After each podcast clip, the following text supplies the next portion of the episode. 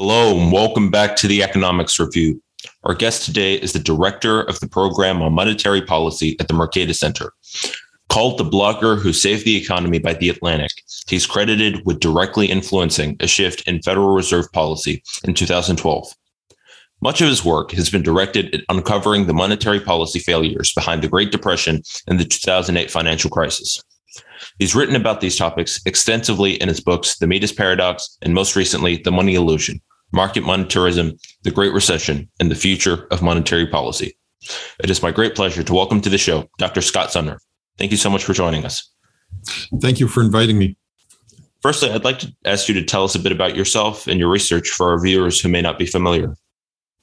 So, I um, studied at the University of Chicago back in the 1970s. Studied, got a PhD in economics. I taught for more than 30 years at Bentley University near Boston. Uh, more recently, I've worked at the Mercatus Center doing research on monetary policy. And my own research interests lean towards monetary policy and also economic history. So, my book, The Midas Paradox, was looking at uh, monetary policy during the Great uh, Depression of the 1930s. And my recent book focuses on the recession followed 2008 financial crisis. All right. So to start off, I wanted to talk to you a bit about your research on the 2008 financial crisis. So you argue, contrary to widely held public belief, that although the subprime mortgage crisis in 2007 was definitely a factor, this was not the main cause behind the severe recession that followed, rather attributing that to failures in monetary stimulus. Now, many people would look at the plummeting nominal interest rates during this period and assume that the Fed was doing all it could to stimulate the economy. However, asset prices and real interest rates may tell a different story. So could you please tell us a bit about your view of what the Fed did wrong in this situation that worsened the recession and what should have been done differently? Okay, so uh, most people do focus on interest rates as an indicator of Fed policy, but um, most economists believe interest rates are actually not a reliable indicator of monetary policy. For instance, during a high inflation period when monetary policy is very expansionary, interest rates are often very high and vice versa. So interest rates move around for reasons other than monetary policy. And what happened uh, after the housing bubble burst is that the so called equilibrium or natural rate of interest fell sharply. And the Fed did not cut its policy rate quickly enough. So it was cutting interest rates gradually during late 2007 and 2008 but the equilibrium interest rate was falling much more rapidly. And as a result, monetary policy was effectively becoming more contractionary despite uh, the Fed rate cuts. And to, to know that, we need to look at other indicators. And uh, in my book, I list a wide variety of indicators from inflation forecasts in the bond market to commodity prices, stock prices, um, nominal GDP growth. There's all sorts of indicators that were indicating that monetary policy was actually quite contractionary, especially in late 2008. All right. Um, so, could you please tell us a bit more about, um, even though the interest rates were contractionary, um, what what else should have been done differently in this situation? Well, first of all, the interest rates should have been cut much uh, more sharply and earlier. Um, that might have been enough on its own to prevent a severe recession. If it wasn't enough, um, then the Fed should have done other actions like quantitative easing earlier than it did. But most importantly, the, the single biggest mistake made by the Fed was to not do something like what we call level targeting. Um, now, the term level targeting is a little misleading. It refers to the idea of coming back to the previous trend line for whatever variable you're targeting. So, for instance, if you're targeting inflation at 2% per year and it drops to zero, as it did during the Great Recession, then you want to have a period of makeup or higher inflation to get back onto the previous trend line. My own preference is for level targeting of nominal GDP. So, when that fell sharply, uh, during the Great Recession, the Fed should have committed to coming back to the previous trend line. And that commitment is actually far more powerful than any concrete step like QE or cutting interest rates or those sorts of steps. Uh, ultimately, the health of the economy depends on confidence that the, the Fed will do whatever it takes to maintain that long term trend rate of growth. So, looking back at the crisis, a combination of both stimulatory, monetary, and fiscal policy was used. So, unlike monetary policy, see, expansionary fiscal policy, namely cutting taxes and increasing government spending, tends to have a strong political component and thus is highly unpredictable and may not always be aligned with the Fed's goals. So, nonetheless, in the end, they both influence the desired outcomes in terms of inflation, unemployment, and GDP growth. So, Dr. Sumner, I wanted to ask you how the Fed is supposed to plan its policy actions towards certain targets, given the unpredictability of fiscal policy, both at a federal and state level, that may cause deviations. Well, what the Fed should try to do is offset the effects of fiscal policy. Um, I can give you an example. at the beginning of 2013, fiscal policy tightened very dramatically. A period of so-called austerity kicked in, and the budget deficit fell by about 500 billion in just a single year. Um, many economists forecast that this would push the economy into a recession or at least a slowdown. And fact, growth actually picked up in 2013. And the reason it picked up is late in 2012, the Fed saw the fiscal austerity coming out of Congress and eased monetary policy. It adopted some fairly aggressive steps like another QE program and more aggressive forward guidance. And those steps uh, restored more bullish expectations for the economy. So the economy actually picked up despite that uh, fiscal austerity in 2013. So, generally speaking, I believe that the Fed should be the institution responsible for assuring a proper level of nominal spending, uh, sometimes called aggregate demand. And fiscal policy should just focus on uh, other tasks. You know, Congress may want to change tax rates or spending programs based on the merits of the individual initiatives, but they shouldn't use fiscal policy to try to control inflation or unemployment or those kind of variables. So one of the issues here, um, especially in the United States, is that um, federal f- fiscal policy um, is, is, controlled um, both at the federal and the state level. So states individually can cut taxes or raise spending or cut spending, um, all sorts of things. Um, whereas monetary policy is done only at the federal level. So how does the Fed then offset the fiscal policy when you know there's 50 different states pursuing 50 different fiscal policy agendas? Well the the state moves are somewhat more predictable and you know the you have the law of large numbers here where you can look at what states are doing. They're usually very uh, reactive. So states typically do not do fiscal policy that's aimed at influencing the macroeconomy. They're um, doing changes in spending that reflect their own budget situation and it's not that hard for the Fed to adjust monetary policy to offset the effects of moves by the states. The federal government is larger, it's more um, discretionary in the sense that it can adjust fiscal policy with the aim of affecting the macroeconomy. But again, the, the federal government tends to move fairly slowly in most cases, and the Fed can move more quickly uh, than Congress. So it can take steps to offset any negative impact that fiscal policy will have on the economy. Now, it may be that the effect of fiscal policy is positive, and the Fed may not want to offset that, but um, the, the Fed usually can move more quickly than fiscal policymakers.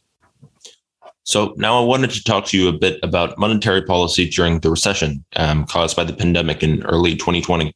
I think it's pretty safe to say that we've seen an incredibly fast recovery from the recession, um, much more so than after the Great Depression or the 2008 financial crisis. So I wanted to ask you whether the Federal Reserve's response this time around was in any way an improvement, and if anything should have been done differently um, this time as well, in your view. Well, it was a it was a dramatic improvement. Um, the Fed this time around did pretty much what I thought they should have done back in 2008. If anything, the only slight reservation I would have is perhaps they did a little bit too much. Our, our problem today is actually not insufficient demand in the economy. If anything, the problem we face perhaps is a little bit excessive demand, and you're seeing that in some of the inflation numbers recently. But the job market, which was the big problem in the Great Recession, has bounced back much, much more rapidly.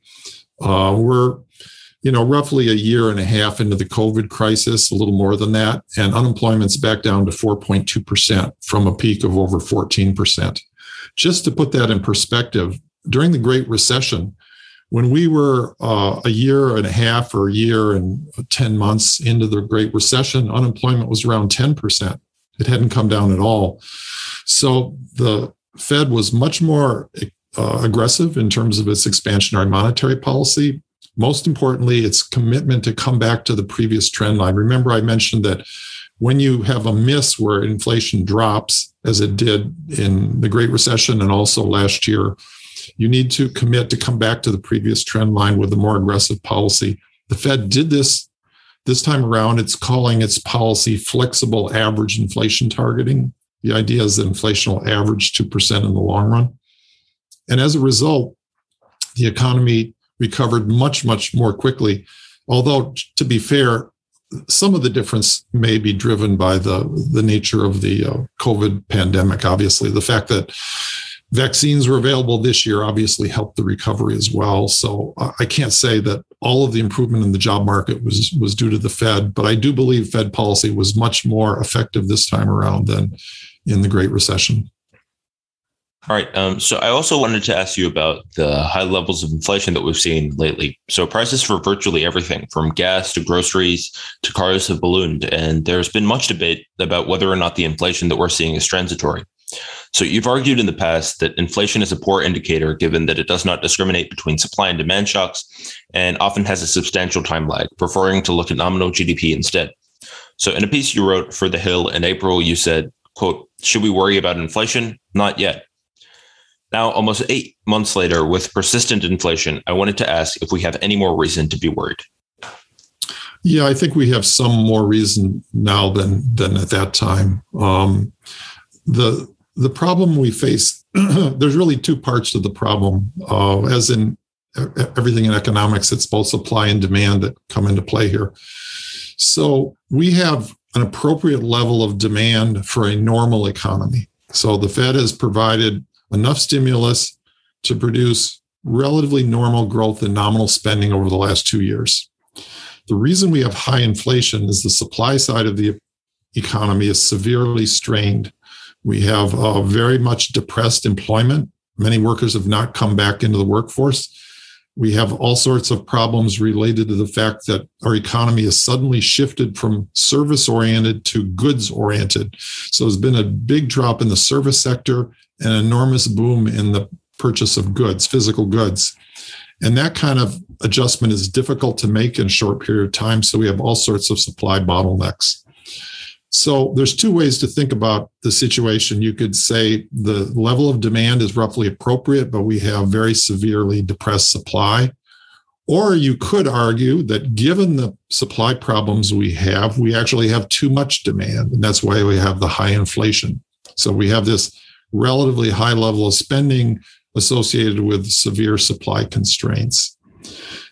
It looks now like the COVID pandemic will be more long lasting than I anticipated earlier in the year when the vaccines were being rolled out. And the supply problems seem to be persisting. In addition, there's some evidence that the demand has gone from appropriate demand stimulus to excessive. And the Fed is recently dialing back its uh, monetary stimulus program, and I think will probably do so even more aggressively in the future because of the uh, relatively high rates of inflation this year.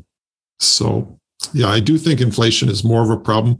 I don't think that it will be a, a major long term problem like in the 1960s and 70s. But for the next year or so, uh, I, I do think inflation will continue to be above the Fed's 2% target. Okay. Um, I also wanted to talk to you a bit about the national debt and its future impact on interest rates. So, um, with the national debt approaching $30 trillion, um, well over our nominal GDP, um, I, I, wanted to ask if this is something that you could foresee um, having an impact on interest rates. Obviously, as the national debt goes up, um, the the the chance that the United States defaults on its debt also does um, go up, and so um, it it becomes a riskier. the The United States becomes a riskier investment um, for investors, and so to compensate for that higher risk, the interest rates would be pulled up.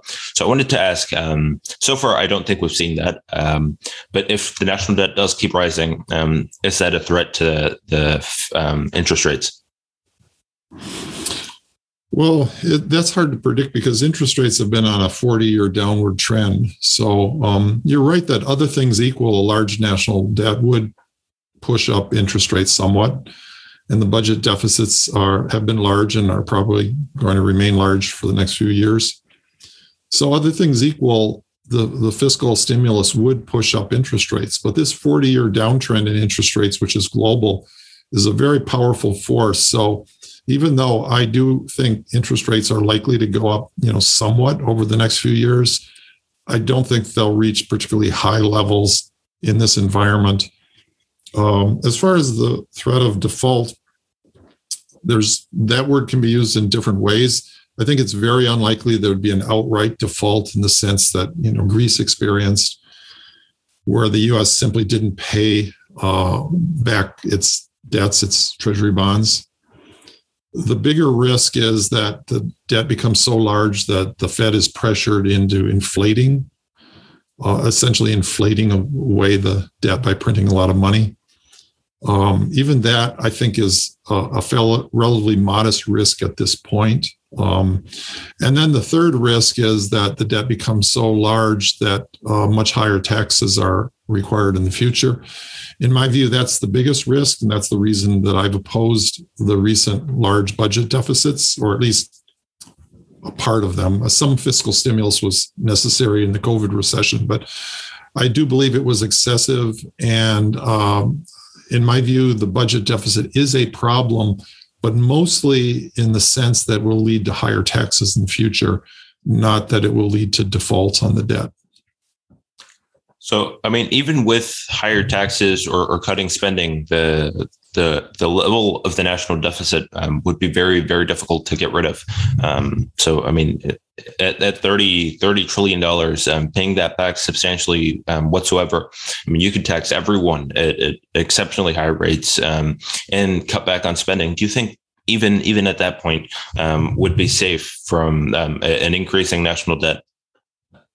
Well, I think it will become even larger. So the national debt is uh, going to continue to increase. Now it's a little over, uh, I believe, 100% of GDP.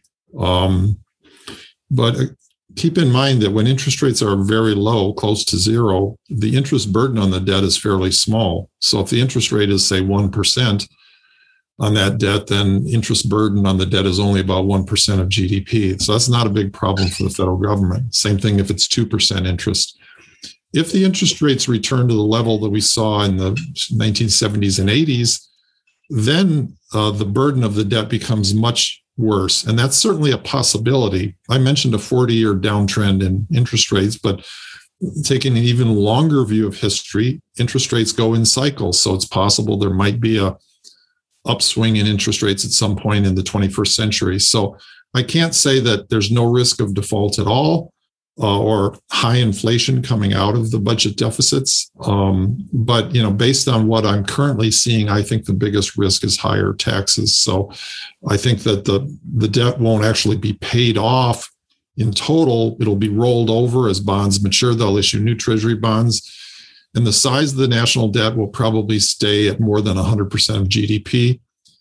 But for the time being, the Fed can finance that relatively easily at low interest rates. So I'm, I'm reluctant to predict a crisis in the near future because I just don't see anything that would cause interest rates to rise sharply. Uh, to go back to that 40 year downtrend, almost every explanation that's been offered for why interest rates have been trending down for 40 years is a trend that's still in place.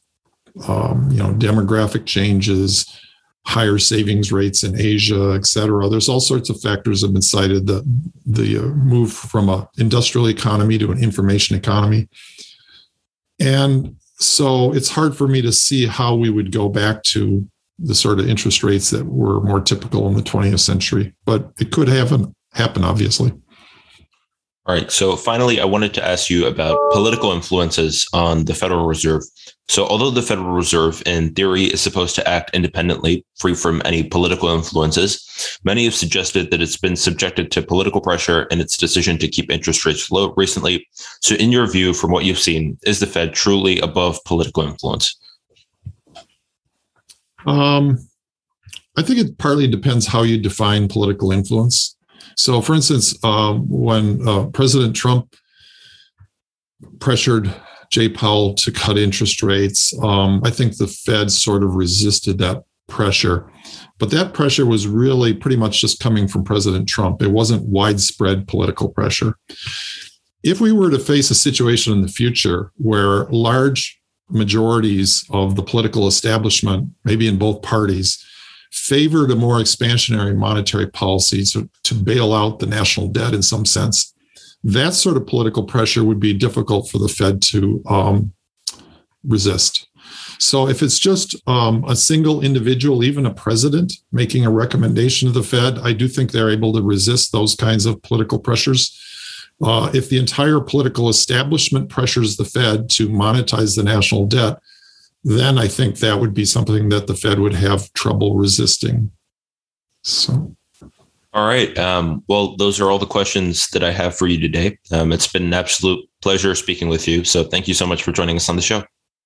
Thank you very much. I enjoyed it. Thank you, everyone, for listening to the Economics Review. We'll be back soon with the latest.